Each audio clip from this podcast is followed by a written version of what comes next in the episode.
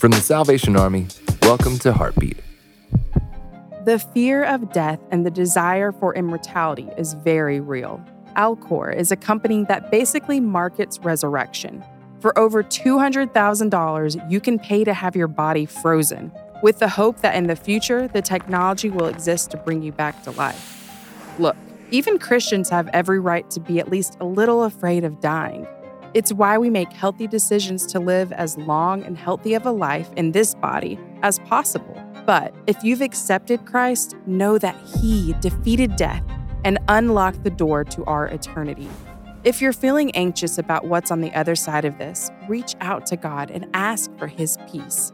He left heaven to come get us. So when we take our last breaths on this earth, He promises we'll take our first in His presence. For more episodes of Heartbeat, visit salvationarmyradio.org.